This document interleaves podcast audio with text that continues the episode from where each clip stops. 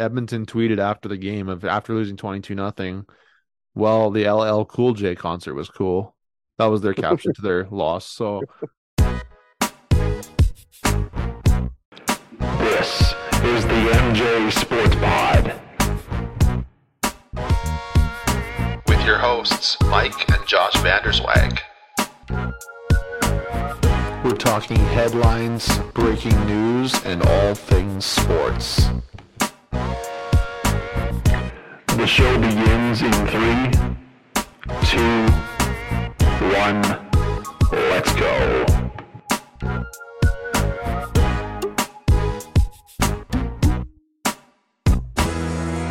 Come on into the MJ Sports Pod, season one, episode 17, almost at episode 20. Probably would have been if we kept up to date on doing this pod. We'd probably be past 20 by now. But It would probably be at 50. probably at 50. Yeah. Yeah. If we were going weekly, we would be almost there. Um, but it's good to be back on the show. Uh, good feedback from the last show. Uh, David, our brother, told me it was a great show. I asked him if he left a rating. He said no. Um, so I guess the things I say at the end of this pod about leaving a rating and telling us how to make it better just don't apply to some people. but that's okay. we still love you, David. Um, since our last uh, podcast, the Denver Nuggets have won the NBA title. The Vegas Golden Knights have won the Stanley Cup.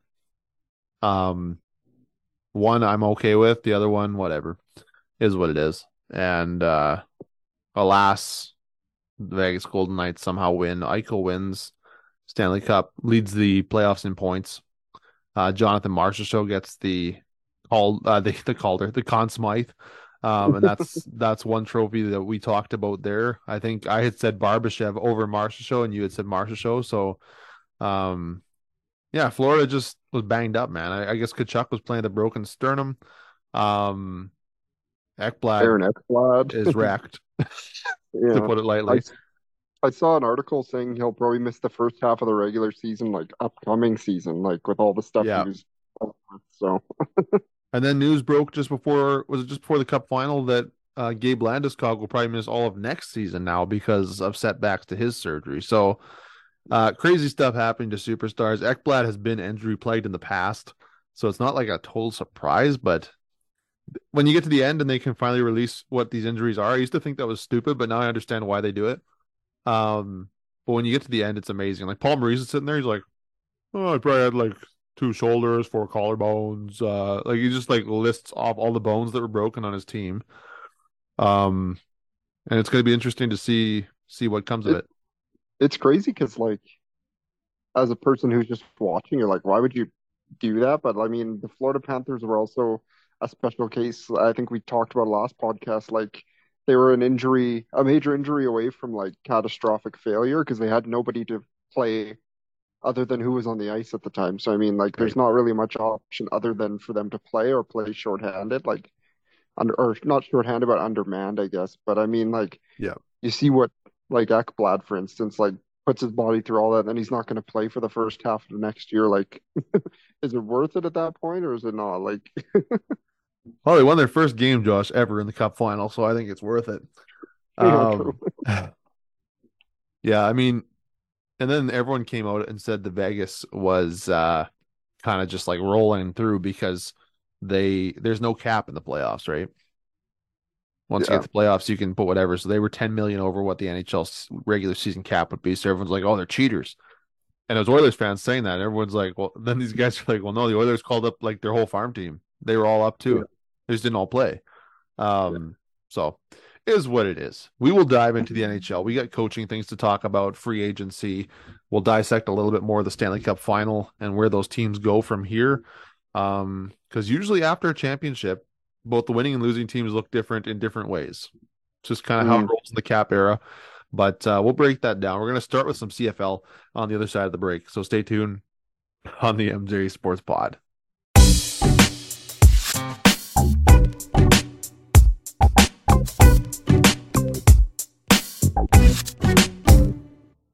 Welcome back to season one, episode 17 of the MJ Sports Pod. Uh, CFL week two is already done, um, which is hard to believe. Like, we wait all this time and now we're like, I don't know, a ninth of the way through the season. Um, and it's hard to hard to think about that already. But um, week two, way better than week one. And uh, week one still felt like training camp. It didn't even feel like the regular season. I mean, I watched the Riders barely beat the Elks. Thank goodness we didn't lose that game. But it was so frustrating to watch. Like Harris debuted interceptions, interceptions thrown from his own five, just bad games. Game week two, they lose to Winnipeg, but he throws for 428 passing yards against that Bomber defense. Like that, that is at one point he had three incompletions in the third quarter, like for the whole game up till that point. And it's just like, and they're not like they're not all like three yard passes. Like there's a few deep bombs in that that game. Um, that one was going shot for shot. I will be excited when Schaffer-Baker, um, Lenius, and like Moncrief, all those guys when they're back in to play. Um, as well as Darrell Walker wasn't playing in that game, and he had a pretty good game in week one. And then on the other side for Winnipeg, Kenny Lawler hasn't played yet. Jeffcoat's out. Like they're, I hope they're all ready for Labor Day, like for both sides, because I'd love to see best on best for both teams and see how it matches up. Um, but did you get to see any week two? What you thought of some of those games? Some of them were actually quite something. Yeah, I watched uh little bits and pieces here and there. Um, what was the uh the Toronto game? I think is the one I watched the most of. Mhm. Um, Battle of Ontario. Well, I- Hamilton, I guess. I think that was the one I watched the most of, and I don't know. You can still see Bo like Bo Levi Mitchell gets injured and he's out for this next game. Well, Yeah. quote unquote out. He's dressed as a backup, but not gonna not gonna play. So. what a messed up mean- situation.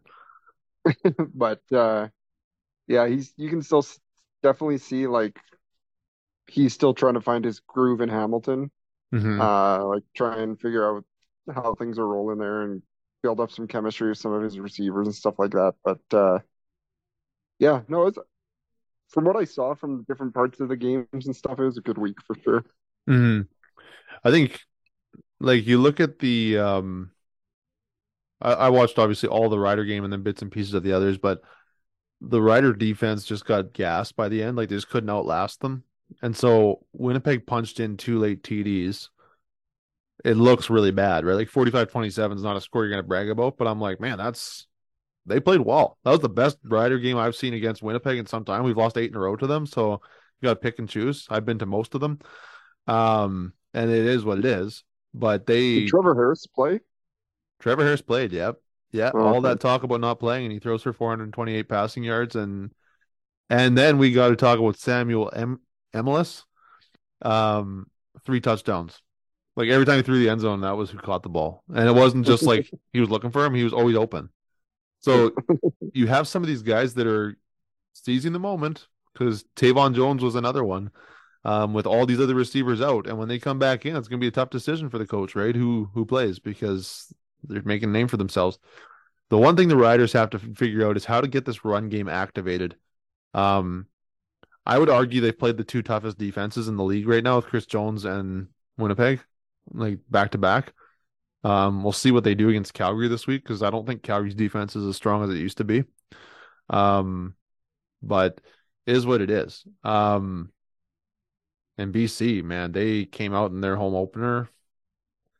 Um, Edmonton tweeted after the game of after losing 22 nothing.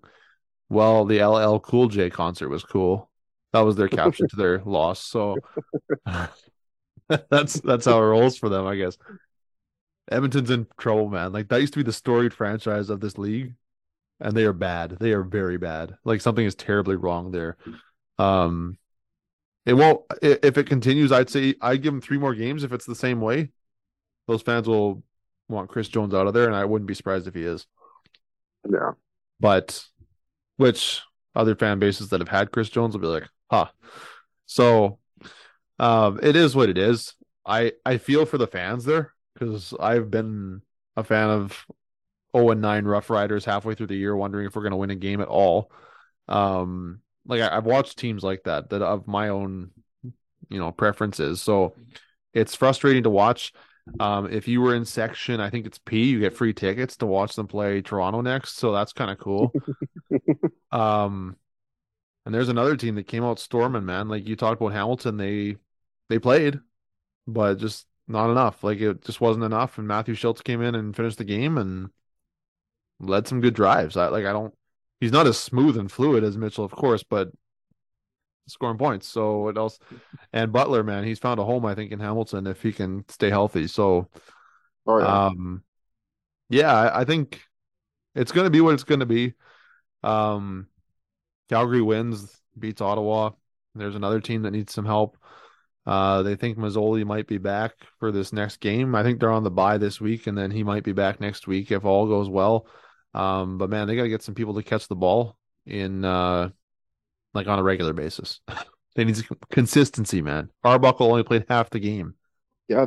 Well, I remember when uh Ottawa had Trevor Harris and they had like Greg Ellingson, they had uh Ackland.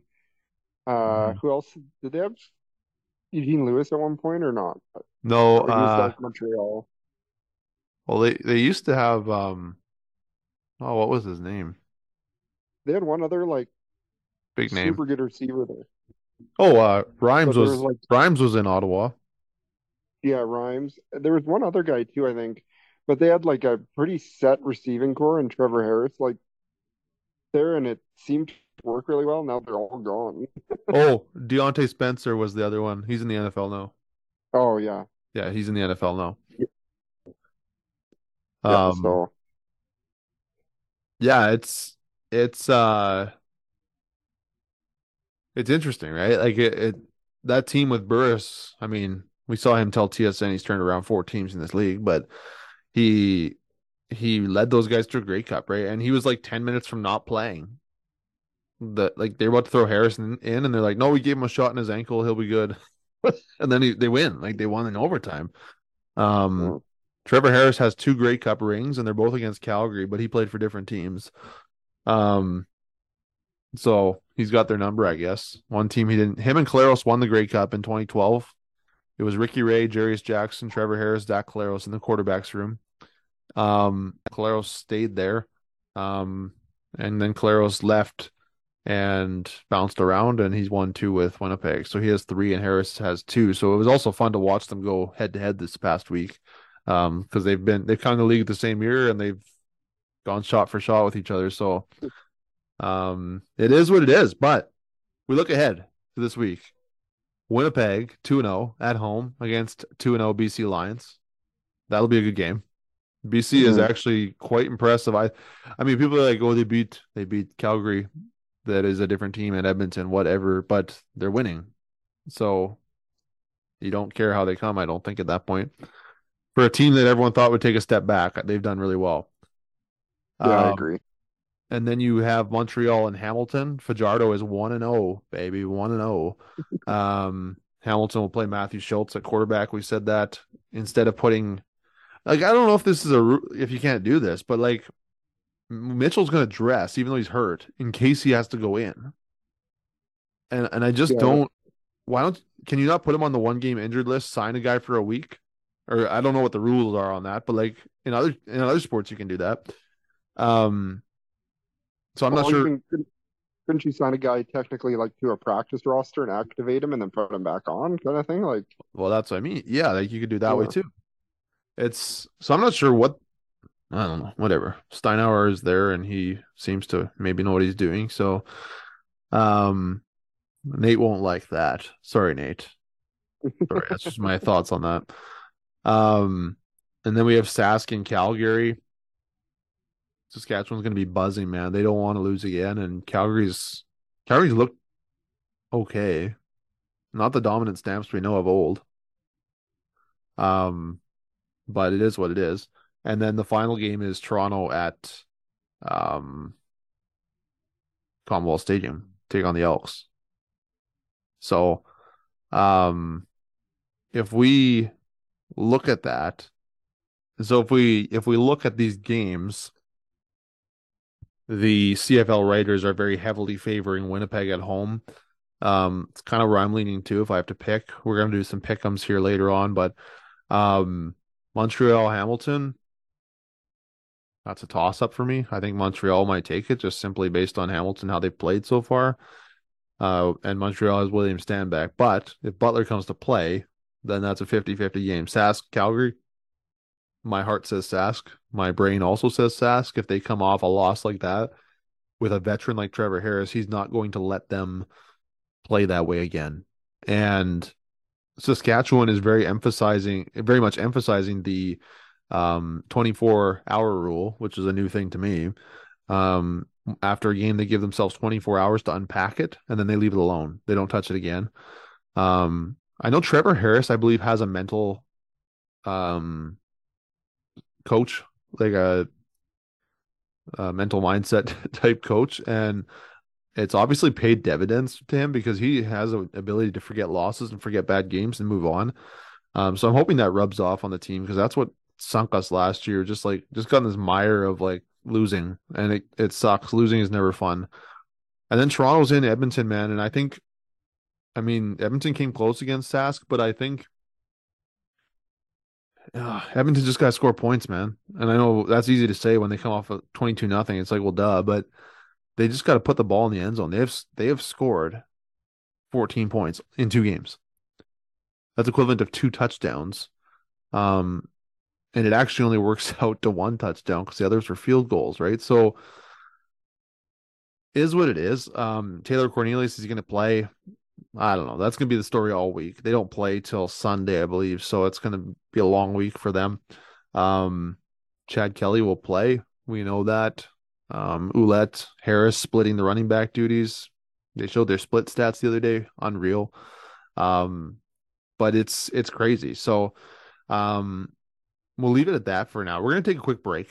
On the other side of the break, we're going to do um, some NHL talk, and then we'll do some CFL pick'em at the end of the show. Uh, so stay tuned right here on the MJ Sports Pod.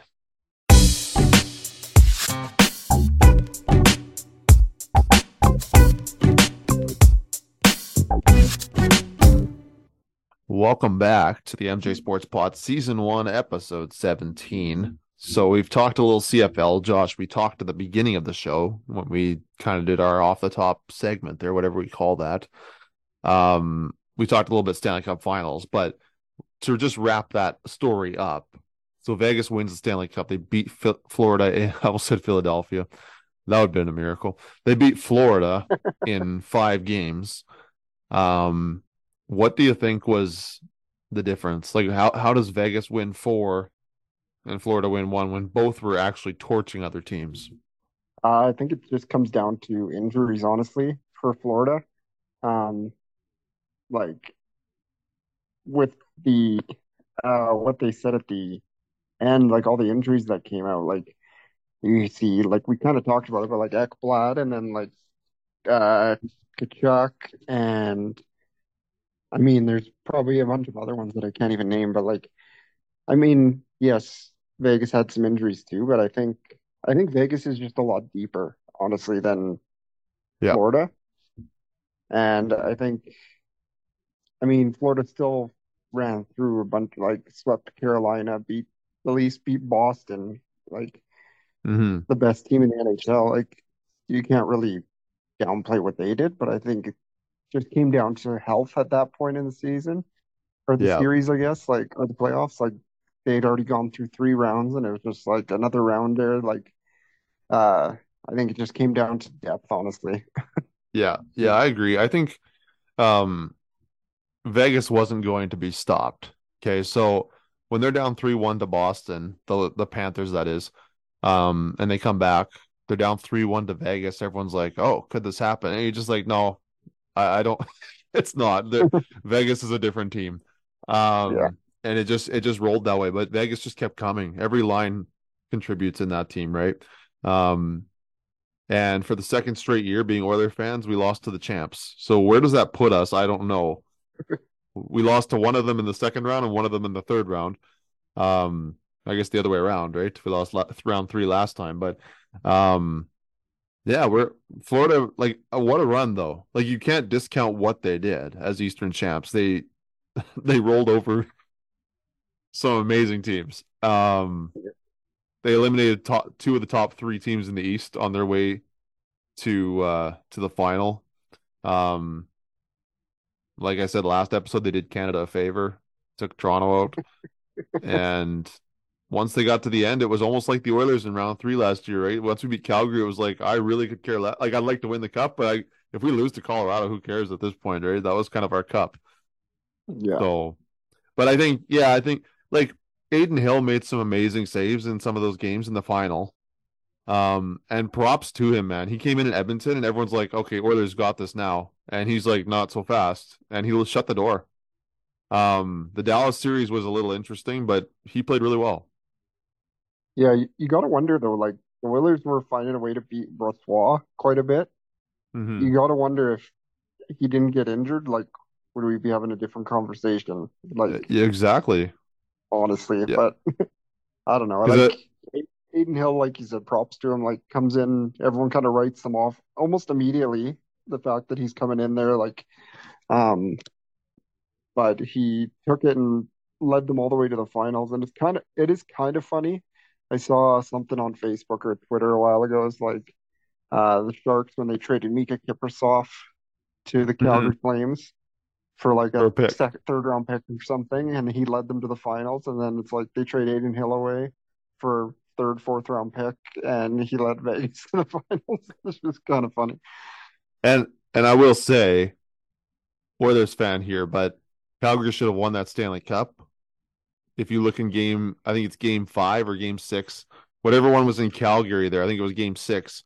Um, Martin Gelinas scores, but they don't review the don't review the play because it went off Khabibulin's pad in the net. They don't review the play. The puck comes out. Um, Tampa Bay wins in overtime and then wins in game seven. And so, I mean, you could argue that he actually led them right to the cup. No, like review changed after that. We had the lockout the next year. It was a weird thing, but but yeah, the the fact that both things happened and San Jose contributed both goalies to deep runs, and Kiprusoff played how many seasons for the Flames, right? Like it wasn't just a it wasn't just a one hit wonder. He was there for a long time. Oh, yeah. um, and he he made them good. Um, but that's kind of yeah, it puts a bow on it. I mean, it all starts again in September with training camp, and then we do it again. So it's hockey's a fun game. Um, but uh, let's transition here, Josh. a lot of you see this all the time at the end of the season prior to draft. A lot of coaches changed, GMs changed, um, a lot of transitions. And uh, let's just go through a couple of these. So Calgary promotes their um, AHL coach, who has led the Wranglers slash Heat, whatever they are have been called, to some deep seasons. Um, and he's going to get his chance now at the NHL level. Uh, Huska is his name, I think is how you say his name, Huska, whatever. Um, he's going to get to lead them now at the NHL level.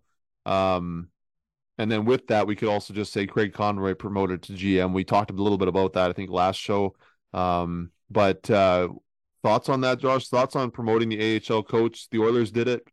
Uh, it paid dividends already. Um, what do you think on on Calgary moving this way? Honestly, I think anything was an improvement over Sutter. I think I don't know. It's just his style. I don't think it sounded like a lot of those players just didn't respond well to it. Right. Um, I think he just has the older style of coaching, the way that he used he did with LA and stuff. And I think sometimes it can work, but it kind of stopped working. Mhm. And I think after Tree Living Tree Living left, like I think there was uh like a lot of stuff that needed to change, and they've kind of revamped that whole front office with uh Conroy and uh oh, what's that guy? He used to be the GM. Oh, Uh, Nonus, like Nonus, sorry. Nonus, Nonus. Yeah, that's that's right. Yeah, so they got Conroy, Nonus. They brought Iginla in as like a Yep. special Yep. advisor, which I mean, how much say is he gonna have in things? I don't know, but like still to have that guy around the Flames organization, I think is a big thing just for optics, if anything else. Yeah. And then kind of redoing the coaching stuff. Like I think they're moving in the right direction as far as like that, because it's kind of been a crazy couple years for them. So I think Yeah. kind of revamping the whole front office, new coaching, can kind of have a fresh start this season and or this year and kind of see where it can go.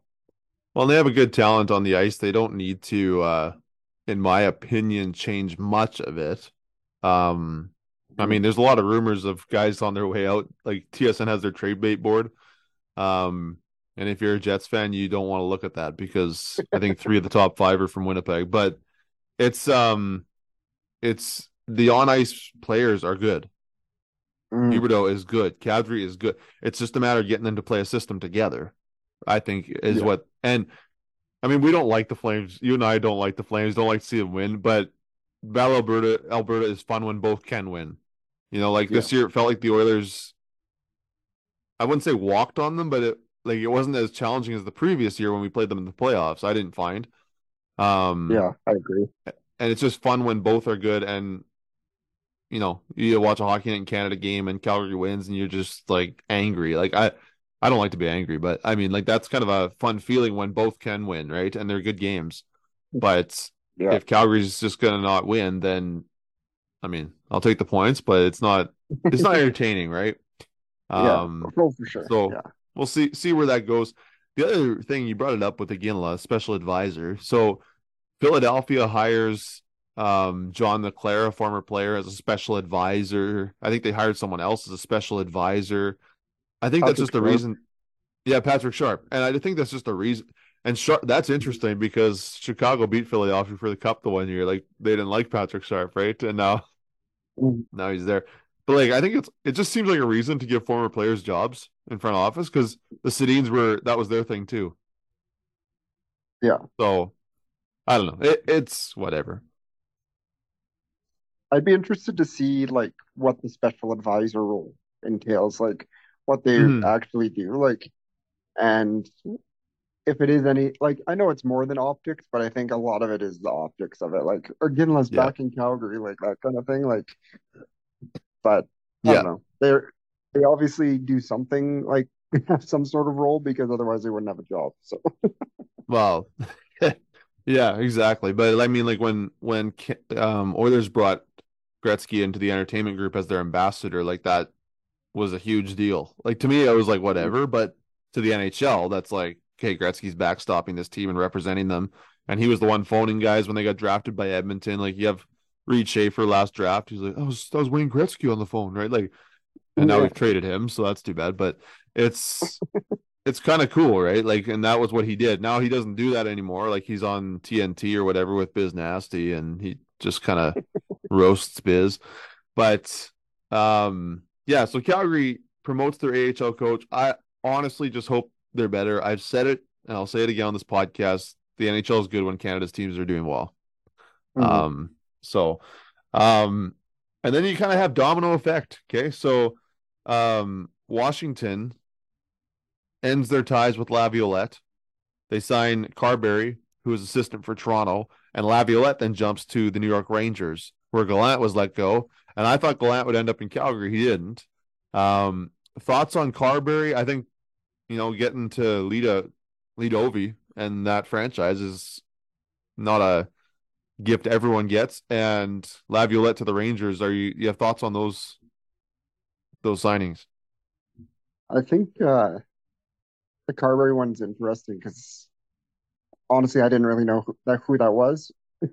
Mhm. But yeah, like, I, I don't know how many assistant coaches can you name in the NHL? Like, I so it's not surprising I don't know, but like also that Ovi Backstrom, Kuznetsov, like Carlson kind of run is come kind of coming to an end. It's similar to Pittsburgh with like Malkin, Crosby, Letang. like- yeah, it's kind of coming too near the end, so it'll be interesting to see like like he's, it's still amazing opportunity to get to work with like Ovechkin and stuff. So be interesting to see that. And then I don't know, it's just like you see guys like Laviolette, like he gets let go. Like obviously he's gonna end up somewhere. Um, Mhm. he's had a lot of success success with Washington, so I mean, yeah, and in his career as in general as coach, so not like super surprising that he ends up somewhere pretty quick. The one that's really shocking to me is that Gallant hasn't found a job yet, honestly. yeah, exactly. Running out of time here, eh? Like running out of teams. I mean, hmm um, and maybe he got picked up as an assistant somewhere and promoted midway through the year, like that. uh, That we've seen that happen too, right? Where guys they signed like associate coaches, and halfway through, it's like, okay, it didn't work. He's head now. So that could happen too, he'll sign on somewhere. But Well, uh, just another one that we didn't talk about off the podcast here. We were kind of list going through them, but Travis Green, like former Vancouver coach, is now an assistant in New Jersey. Like, right, yeah, not not that that's a situation where he's going to get promoted halfway through the year or whatever, but like sometimes they got to just get back behind the bench, and if it's an assistant, then it's an assistant. But yeah, yeah, and I think Carbery. I mean, Washington missed the playoffs like Pittsburgh. It was like the first year. Now I don't know how many that both of them had missed, um, Mm. but the um, uh, like Carbery. I don't know that you can really go anywhere but up with that team. You Yeah, might prove I us agree. wrong, but I doubt it. Um, but Laviolette, okay, so he was Carolina's coach when they beat Edmonton in 06. He led the Predators to the Cup final. He led the Flyers to the Cup final. Um, he's had crazy success. Yeah. W- One Stanley Cup to show for it all, but he's been there many times. Um, Yeah. and for a Rangers team that underwhelmed, like people had them going far in the playoffs and they were out like that. Um, and it is what it is. Like they didn't go as far as people had thought, and because I personally was hoping for either a Boston Carolina Eastern Final or Boston Rangers. That was kind of what I was hoping to watch, and that didn't happen. I watched Florida sweep Carolina instead. Um, but that's kind of interesting. Laviolette will, we'll see. I, I don't foresee any problems there. That's another team that has a lot of players that can play together or should be able to play together, like Calgary. It's got to make a system work. So, um, Nashville quickly. Uh, Andrew Brunette. Now, Andrew Brunette was up for the uh, Jack Adams as Florida's coach last year with what he did with that team. Um, kind of intriguing, like that he'll end up in Nashville there. Um, we'll see what he can do. Any thoughts on Brunette? He's kind of bounced around and been in talks many times when there's coaching vacancies. Yeah, no, I think I don't know. I think it's a good move. Like, uh, or like, good new move for Nashville to pick him up as a head coach. Like he proved last year that he could do it. Um, with Florida, like he, I mean, Joe Quenneville kind of like started it, and then all that stuff came happened with Chicago, so he they let him Yeah. go, and they just promoted Brunette, and everyone. I think people were kind of like, "Ooh, I like, I wonder how Florida if they'll continue to do well," and obviously, like he did he did well with them. Like he got them the highest points or something like didn't they have like a crazy like set a record or something for the most points in the NHL season and stuff? Well- Like Yeah, they're President's Trophy winners and everything. Yeah. yeah, so like I mean And Quenneville Like- was only let go like early on. Like it's not like Quenneville had all these wins and then Brunette took over. yeah, no, yeah, exactly. Like he he definitely he was coached for over half of the season, like probably two thirds of it. So I mean Yeah. yeah. No, I think it's a good move for Nashville. It's a, kind of a new coach, like new to the head coaching role, I should say. Like he's kind of had one shot so far and then was an assistant. So to get another shot, I think it's well deserved. Well, let's let's stick with Nashville for a sec. Barry Trotz now will be the GM there, which is so funny because one year ago there was so much talk of him being the Jets head coach, and now he's going to be the GM of the Preds. Only so the Preds have been around since 2000. He's only the second GM in their history. David Poile is retiring. Like that that's insane. To, that's like 20 that's a quarter of a century as GM of the Yeah. Predators. Um and Barry Trotz, we'll see what he can do. I I mean, he's not a not a stranger to Nashville. He was there for like him and Poile were the guys for I think the first eleven seasons or twelve. Like it was a Trotz was there for a long time. Um and so just putting him upstairs is like still an original face, which is kind of cool. Um and I wish him success. I like Barry Trotz. Um we'll quickly jump to Anaheim here, Josh, and uh, Greg Cronin is is signed there. I pers like some of these we don't know tons about him. Um, another team that should only have an upward trajectory, but they weren't bad enough for Bedard. but they uh they will get a new head coach and we'll see if he can do better than Eakins. I I don't know what to make of that because now there's rumors that John Gibson has formally asked for a trade and wants out. So I don't know what there's a lot of mess there to be sorted out, but the forward group in that team is unreal. Can you Yeah, and- surround them with surround them with other players. Yeah, and I mean by projection they're going to also add Fantilli to that roster. So Right. I mean it, it only gets better with with that. But yeah, no, I was gonna I was gonna mention like like all these head coaches and everything, but like the teams, I think a lot of teams are gonna look very different come September. There's a Yeah. lot of people wanting out of places, like we mentioned Winnipeg, like kind of O- open the door. March through Yeah. the door. pretty much like there's Scheifele, Hellebuyck, uh, Dubois.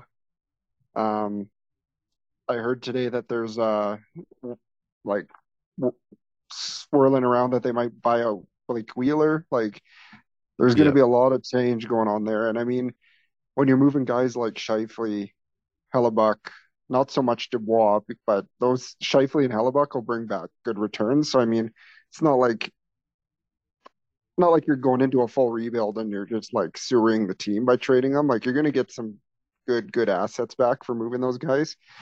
Yeah. Dubois, like I don't know, I it's very interesting. Like I wouldn't I wouldn't trade for him if I was a GM. Like the fact that I would never want him on my team. places. Yeah. Yeah, he's wanted out of he's a talented guy, but he's wanted out of two different teams in the span of like two and a half, three years. So like Yeah. I Yeah, don't know, I don't know where I don't know where he wants to play, mhm. but I don't know. It's weird. it's it's interesting and um we'll get we'll get to some of those movings in a second here. I just want to highlight one last coach here and last episode I said this as a joke. Take a listen to this. I'm sure we haven't heard the end of Mike Babcock somewhere. His name always seems to surface every time there's a coaching opening. So I said that as a joke, Josh, and then like a couple days after the episode went online, um, I got these notifications that Mike Babcock is expected to sign with Columbus at the end of June when his contract expires. I've and I totally just meant that as a joke. And when I saw that on my phone, I was like, "You've got to be kidding me!" Um, so Line Gaudreau, all those. um, again, not bad enough for Bedard. Maybe the maybe the goalie of the year in Columbus, Jonathan Quick, will go back and play for Babcock. We don't know. Um, but to me, that's just such an interesting. Like, I don't know if I'd ever pick him to go there, but I guess they want something to change. So, any thoughts on that? Like that, there's so much we could say about Babcock. Yeah, I I mean, he's another successful coach. He's had he had some issues, we'll say that, in Toronto is the reason he got let go. But like, um, it is interesting because we haven't really mentioned. I don't think we mentioned this yet because it's lots of stuff happened like as soon as we finished our recordings of the last Mhm. podcast. But Columbus goes out and they get uh they trade with Philadelphia and New Jersey, and they bring in Severson and uh, Provorov, like basically uh your top pairing or your second pairing defense, Yeah. like one left shot, one right shot guy. And I I heard it somewhere. It's just like there's all that stuff with Provorov and the Pride Night, and then you bring in Mhm. Babcock, who's had all these issues, and it's like I don't know. It's like they're bringing in these like this chaotic stuff to their organization at the same time, but like I don't know. We'll see if how it works. But I mean, Columbus It might distract them. It might distract them, the fans from the off ice uh, failures. To be honest, Yeah, yeah. Like I don't know. Columbus, Columbus wasn't sitting around waiting for things to happen either. Like they needed to improve their blue line. They went out and did it in a matter of two days. Like and good on them. improved it, in my opinion. Yeah, and good on them to Sorry? to do that.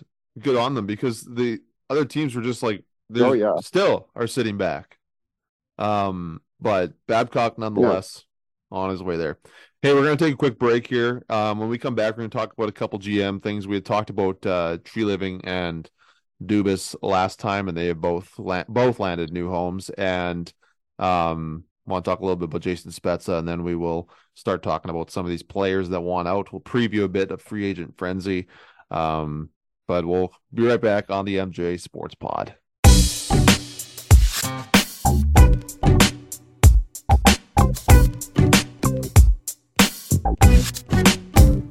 All right, welcome back to the MJ Sports Pod, Season One, Episode Seventeen. We've talked a lot of CFL. We've talked a lot about coaching changes, some GM changes, um, and Josh, we talked Treliving's in Toronto now. Um, he's starting his starting his way. A lot of rumors if Keefe will be there or not uh, going forward or extension. Um, lots of Leafs are on the bubble, right, as to whether they'll leave or not. Dubas ends up in Pittsburgh after it is Toronto or bust. Um, so That's my I that's my favorite. I guess there was a third option there, but Yeah. um, but we kind of highlighted that on the last episode. But what I want to say is, um, Jason Spezza signs his resignation is submitted as Dubas is let go. Okay, um, and then all of a sudden he's hired in Pittsburgh as the assistant GM. Um, but the the kicker is there is no GM. Usually you get the GM assign, uh, signed and then you assign an assistants after that, but there is no GM. And so I find that very, very intriguing. Um, there's a lot we could say about that. Spezza is, I don't know, like, is he good? I, I don't know. We've never seen him as the, as the guy and he still won't be. He'll be assistant here. But, um, yeah, I think, I think that's just kind of, I just wanted to tie that on there because it was just an interesting thing that he was signed as the assistant GM to a team that doesn't have a GM. Dubas will be GM at the draft table. Um, Treliving can't because of some restriction with Calgary uh, that they've imposed, but it is whatever. Uh, the draft will go at the end of this month, so we're getting close to it here.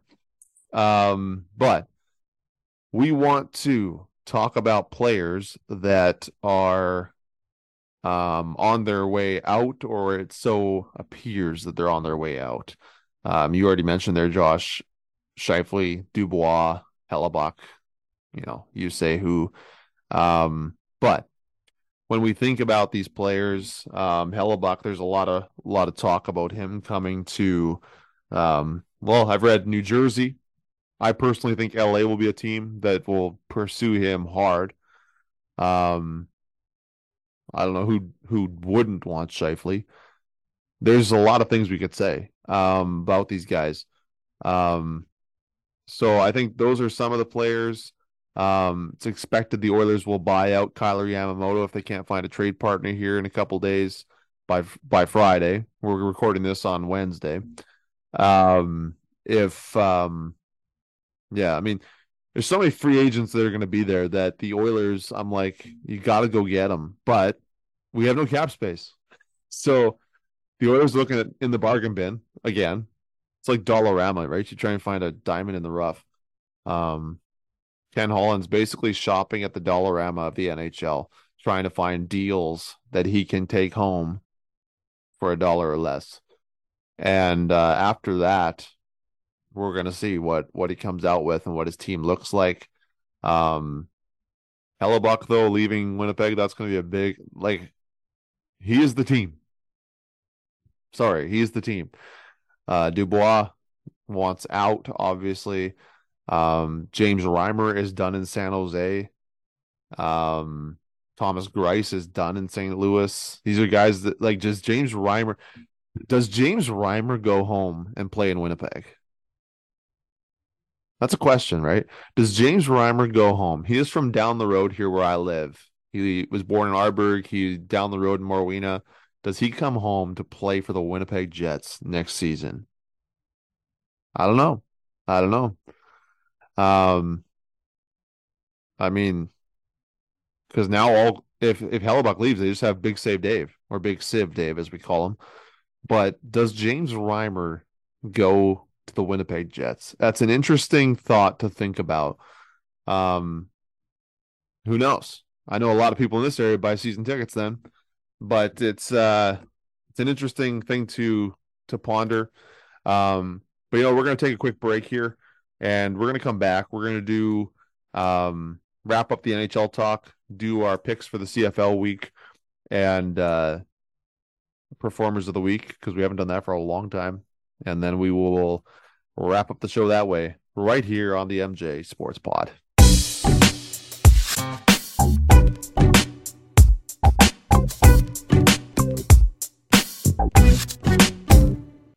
Welcome back to the MJ Sports Pod, Season 1, Episode 17.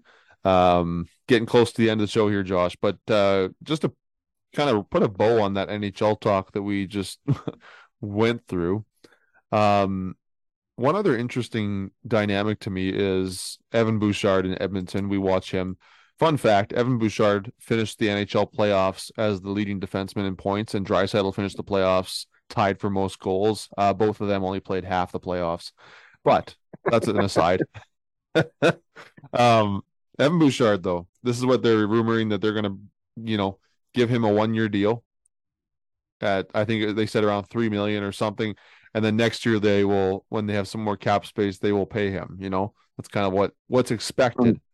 Um, Yamamoto, they think they're going to buy him out. Bouchard, they're going to extend him.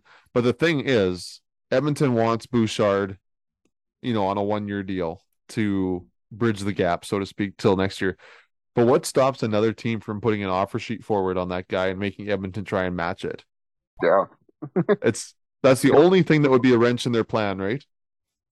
Yeah, and we don't see many offer sheets. I think the last one would have been uh, Kotkaniemi Yep. out of Montreal. Um, but yeah, you just don't see it very often. Yeah. Kotkaniemi and Dustin Penner to Edmonton are the only two successful ones. You've seen a few that have been matched. Shea Weber, that's why he's still getting paid. Uh, that was ridiculous offer sheet. I feel like there was another one that was kind of outlandish that is still being paid out, but um, yeah, it's it's how it rolls. Um, but it's just that's just a thought to me. But um, do you have anything to add to that or top free agents you want to kind of highlight prior to the free agent frenzy? No, I just pulled up the uh, CapFriendly page of top 50 free agents here, uh, or top free agents. There's 500 or something players they have on this list, so obviously not go through all of them, but uh, top top 10, uh, one to 10 is Patrick Kane, uh, Jonathan Toews, Oliver Ekman Larsson, Ryan O'Reilly, Vladimir Tarasenko, John Klingberg, James Van Riemsdyk, Max Pacioretty, Alex DeBrincat, and Timo Meier. Um, and our boy Oscar Klefbom gets on that list at number 29, which I find is funny because he's obviously not ever going to play again, but he still No. managed to crack into the top 50. So, um, a lot of interesting names, and I think it'll be a lot of interesting signings, uh, money wise, just because so many, lots of those guys aren't going to go to like they're going to play on a contender or nothing else because a lot of those top 10 guys I mentioned are above 30, like some of them 33, 34, kind of late last couple of years of their career probably. So Right. be interesting to see like guys like Patrick Kane and Jonathan Toews and stuff too, who have been making 10 million the last eight years or whatever. Like, who knows? Like, Mhm. Would Jonathan Toews sign somewhere if his health like holds up? Like somewhere like he's been linked to Edmonton's. Let's just say that. Like, would he sign a one year, one million plus performance bonuses type deal? Um, then you got Max Pacioretty as well. Like, would he sign somewhere like that, like one or two years at a low cap hit? Um, if he decides to play again, he's also he had a torn Achilles, I think it was. Played Mhm. f- five games, tore it again. So I mean, does he play again, or is he kind of calling it quits? And I just think Yep. it'll be very interesting this offseason with the free agency and how it's all going to work because any contender is like super close to the cap. And then Oliver Ekman Larsson's interesting too because because of the buyout and there's a few buyouts that have been happening so far and Blake Wheeler's mentioned to be or rumored to be bought out soon as well. So hmm Well, Winnipeg's going to clean the house, I think. Um, I watched um Frankie Corrado, Corrado, however you say his name. He's on with uh with Jay Onrait on uh SC with Jay Onrait, I guess. Um, and they were talking about the Western Canadian teams, what one one thing each team needs to do uh in the off season now that we're kind of into that window. Um, and Winnipeg's was simply find a direction. It's like, boy, that's uh and like Edmonton was like add another depth forward. They said Ken Holland's been good at doing that with no cap money. Like every year he seems to like Bjugstad was that guy this year that he found at the bottom and like and and it's it's interesting though. But I just thought like Winnipeg direction, and you hear all these guys want out, and um, Calgary's going to look a lot different too. But yeah, some of those bigger names, you got to wonder, uh, do they play again if they if their health per- allows, and because they're all going to have past physicals and those things, right? But uh, what do you do after that?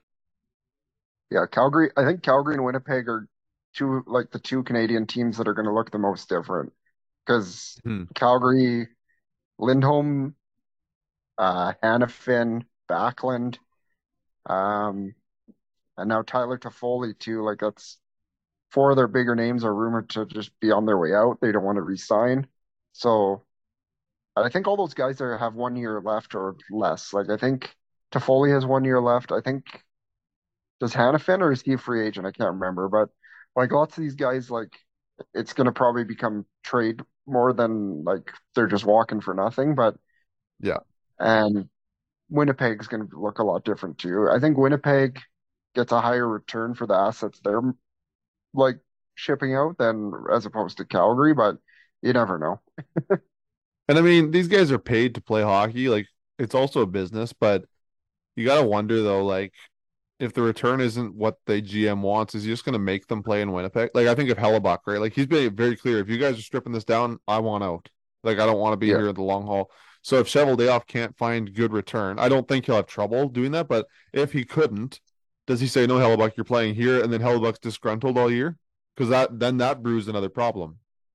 Yeah, the thing I think that's going to hold up Hellebuyck is himself and the Mhm. fact that I've seen on insider trading that he his extension he his camp is looking for Vasilevskiy type money, which is like nine million plus. And I think a lot of teams that would trade for him are not going to be willing to sign him to that. Like they were No. talking about the Devils, and the Devils aren't going to want to pay him if they were to acquire him. They don't want to pay him like between nine and ten million dollars.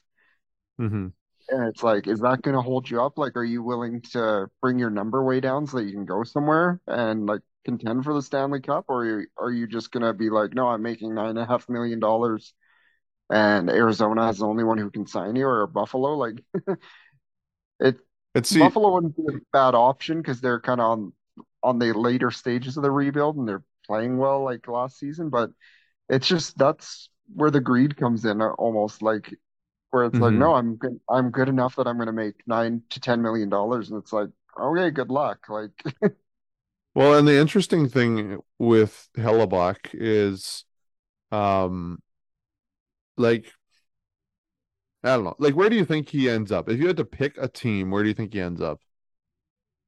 Just one team. can I caveat it with two answers?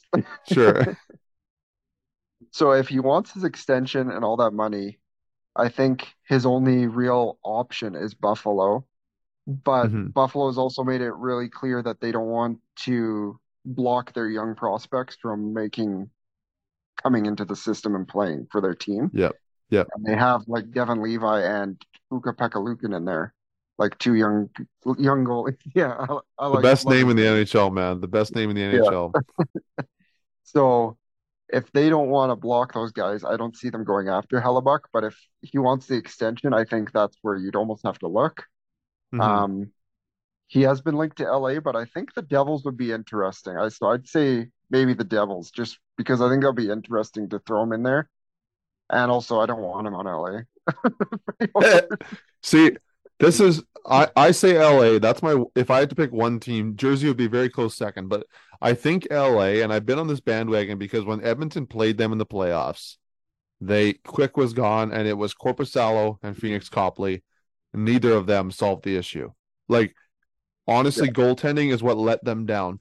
They had a 3 nothing lead on us in game 4 and we erased it, ended up winning 5-4 in overtime. Like it, and there's that's not the only game of the series, but I mean, like we beat them in six this time instead of seven, and mm-hmm. it a lot of the goals that Korpisalo let in at the last, like after that game four, game one to three, he was okay. Four to six, he was downright awful, and so I don't think you're bringing him back on a big contract because he's not obviously the guy that's helping you. And I think if you want a goalie to carry you over the hump, Hellebuyck is the guy. But then the extension problem comes in that you talked about. Yeah, and I don't I don't think Korpisalo's coming back anyways. He's a UFA, Yeah. and I, I think if you have your sights set on a guy like Hellebuyck and you're working, because they could be working on a deal like talks back and forth and just nobody knows about it yet. But Yeah. if you're working on a trying to put a package together for Hellebuyck, you're obviously not going to bring back Korpisalo. I mm-hmm. think if you see them going after Korpisalo, or that starts to be rumors, or they're looking at a different goalie, then you're then you know Hellebuyck's not going there because Yeah. I think that's they have Phoenix Copley right now, and that's it. So I think the And longer you don't, He's been in the NHL a long time. yeah, and I think the longer you see them not go ahead with their uh going after a goalie or signing somebody else, I that I think that just like almost reinforces that they're looking at Hellebuyck or maybe even like a John Gibson because Gibson wants out of Anaheim now too. Well, that'll Like- be the next one too, right? Yeah. So whoever misses out on Hellebuyck, honestly, probably will go after Gibson because he's Yeah. still a good goalie. But just look at the defense that was in front of him this year, right? Like, uh, well, the last three years. Oh yeah, they like because yeah, they started selling off assets left, right, and center too. So Yeah. No, I was gonna say too with Buffalo, I don't know that he goes there because of Levi. Like Devon Levi, we there's a guy that should have like some sort of feature. I don't know if on this podcast, but somewhere because that guy was the world junior goalie during the pandemic. Everyone's like, who the heck is this guy? Um, one team signed him to a loose deal. I, I don't even think it was Buffalo initially. Uh, his rights were somewhere, and then he d- ended up in Buffalo. And then last year they were making a playoff push, and they were almost out of goalies. They all like uh what's his name anderson didn't play all year obviously he's he's done right but um then all and Ukko-Pekka was hurt. Um did they have Malcolm Subban at one point like there was like a crazy amount of guys at that team. Oh They Eric, have- Eric uh, Comrie is on that team. Yeah, they did have Malcolm Subban at one point, but I don't I don't think he plays there anymore. I don't know where he is, but I don't think he plays with them anymore. probably with PK somewhere. Um but yeah like Eric Comrie then is the third guy. So you have Devon Levi Ukko-Pekka and Comrie. There's your three goalies Yeah. and they're they're all good Yeah. Uh, Buffalo makes the playoffs this coming year. Next episode, we're going to go back and look at the divisions and how bad we were at predicting them. Um, but but it's going to be interesting. Um, see where it goes. Um, what do you think about the possibility?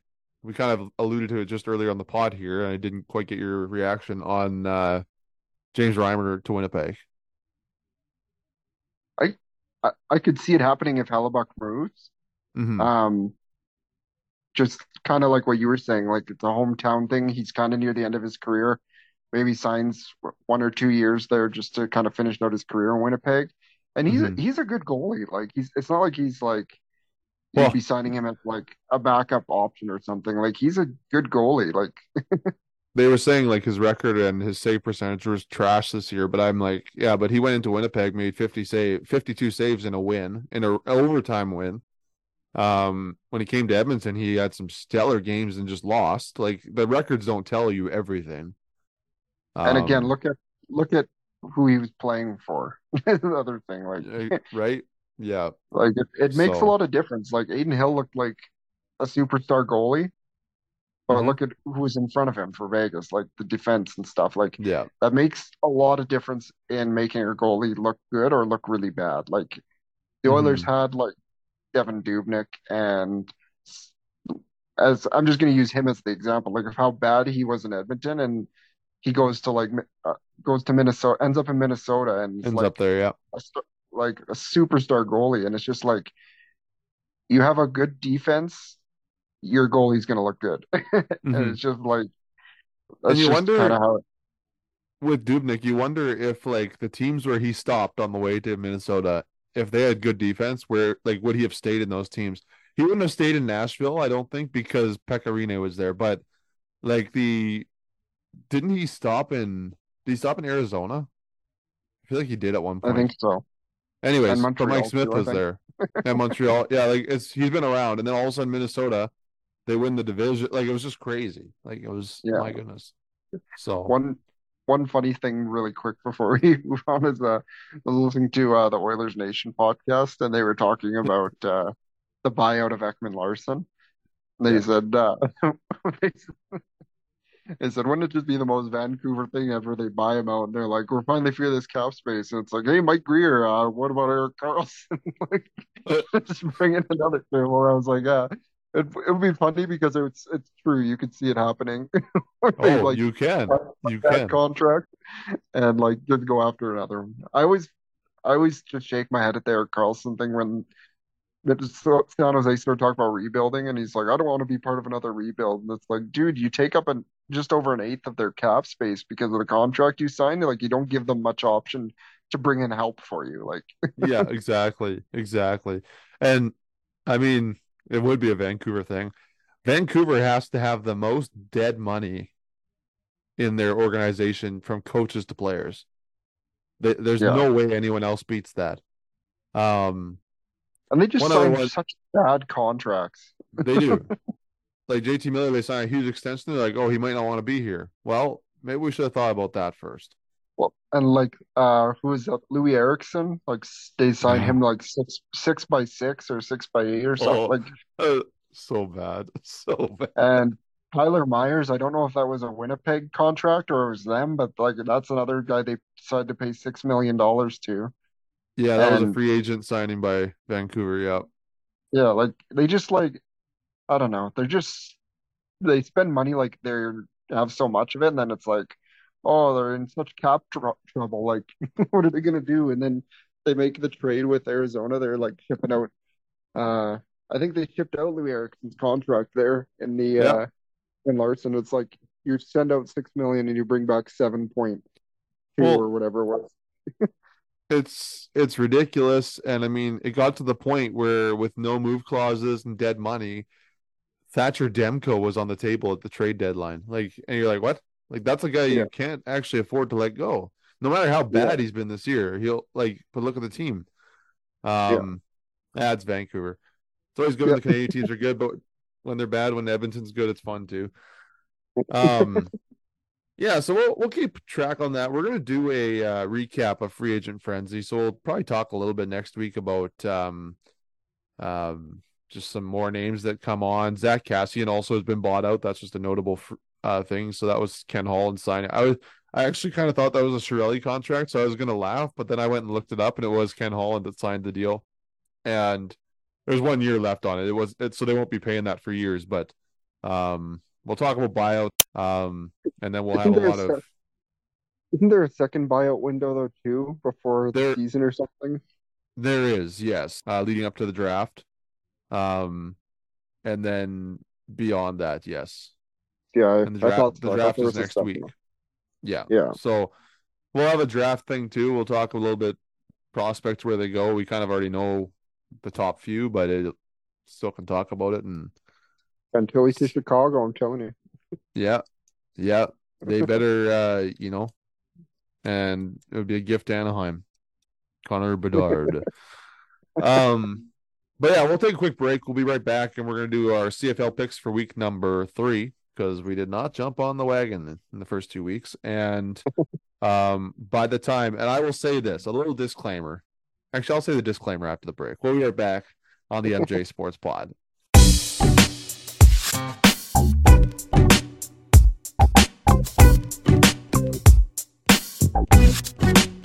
Welcome back to the MJ Sports Pod Season 1, Episode 17. So I promised a disclaimer here.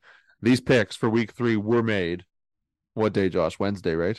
I think yesterday. Yeah, yeah, yesterday. Before Yeah, any of the games happened, we made our picks. We just didn't get to recording them on the air. So um as I as I am about to read these and we're gonna say them together, um, one game is already over and I lost, Josh won. Um so he is one and oh baby in this. But uh we should say too, like us as brothers and our dad, we have like we play CFL Pick'em on the CFL website too. So it's been going all season, but now we're putting it on the airwaves, so to speak. So um Josh, Winnipeg, BC, tell us who you picked, because that'll tell you who won the game. I picked BC. BC. BC laid a whooping. Uh, and literally, Zach Collaros was sacked six times last time I looked. The game was still going when we started recording this portion. And I will just load it here and see what the final score was. 30 to 6 is the final. Um Vernon Adams, the defense, the front, the front uh, pass rush for BC, the receiving core, it was all clicking, man. Ooh. And BC uh, Winnipeg just couldn't get it going. There was one play there where um uh Winnipeg uh Demski hit it up and uh, BC intercepted it and he didn't know the guy had intercepted the ball. So he just starts walking and realizes as his teammates pull low by him to try and tackle the guy that the play is still going. Um so that was that was satisfying as a Rider fan to watch. But yes, I picked Winnipeg. He picked BC, so that one's already done. But there's three more to go that haven't been played yet as we write record this portion. Uh, Montreal Hamilton. I picked Montreal. Josh, who did you pick for that game? Uh, Hamilton, I believe. Yes, yeah, Hamilton Tiger Cats. Um, Bo Levi Mitchell is the third string quarterback for this game. They signed number zero. I forget his name. He's an American quarterback to be the backup to Matthew Shiltz at the home opener. And uh, the Orlondo Steinauer says they have faithful or faith in Shiltz to get the job done. Um, because I don't think it does very good if he goes out there and says we're done. Yeah. Um, Fajardo's one and zero, barely. Um, so that game's going to be interesting, man. I think that game is going to be a battle of running backs, James Butler and Stanback. I like that. I would just love that if it was not even a quarterback's game. Um, Yeah. it'll be interesting. Uh, game number three Saturday, Calgary is uh playing the Saskatchewan Roughriders. Um, we both picked Sask for this one, right? Yes. Yeah, Yeah, we yeah. both picked Sask to win that one. Um, Sask Calgary used to be so fun when it was Durant versus Burris. They were those were like epic battles. Um, and hopefully it returns to that level someday again because it just hasn't been that way the last few years. Um, and then the final one is the Edmonton Elks, man. Third season at home. Can we do this to a win at Commonwealth Stadium as the Elks? They have never won at home as the Elks. Um, even this year they lost both preseason games. One of them was at home. Um, I'm picking Toronto because it's Edmonton, but who do you got there, Josh? I'm gonna go with Edmonton, and I was kind of saying yesterday when we were doing our picks through all the NFL season, I bet against Philadelphia, and I got a point out of it eventually when they lost. So I'm gonna ride. I'm gonna ride the Elks this season until they win. oh well, BC already won in Winnipeg, so I'll get a point at some point here.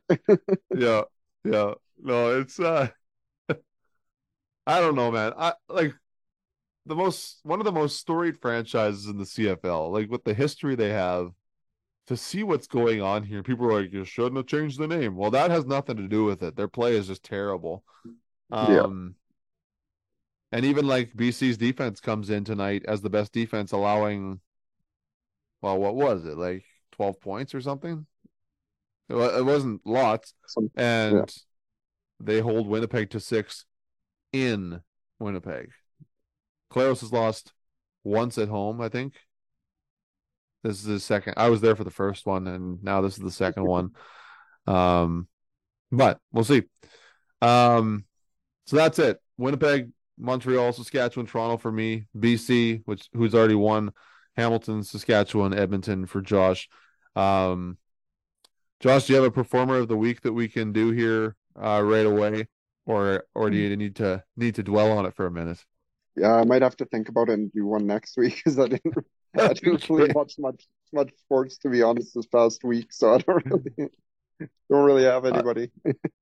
I, you know, my performer of the week, I kind of want to have like um a two-parter to this because my first one is going to be Trevor Harris because I thought for a guy that um for a guy that was supposedly so hurt and his hip and game time decision, he came out there chucking, man. And um the rushing wasn't awful, but this this offense is going to be more pass oriented. That I can already tell that because of who we have at quarterback.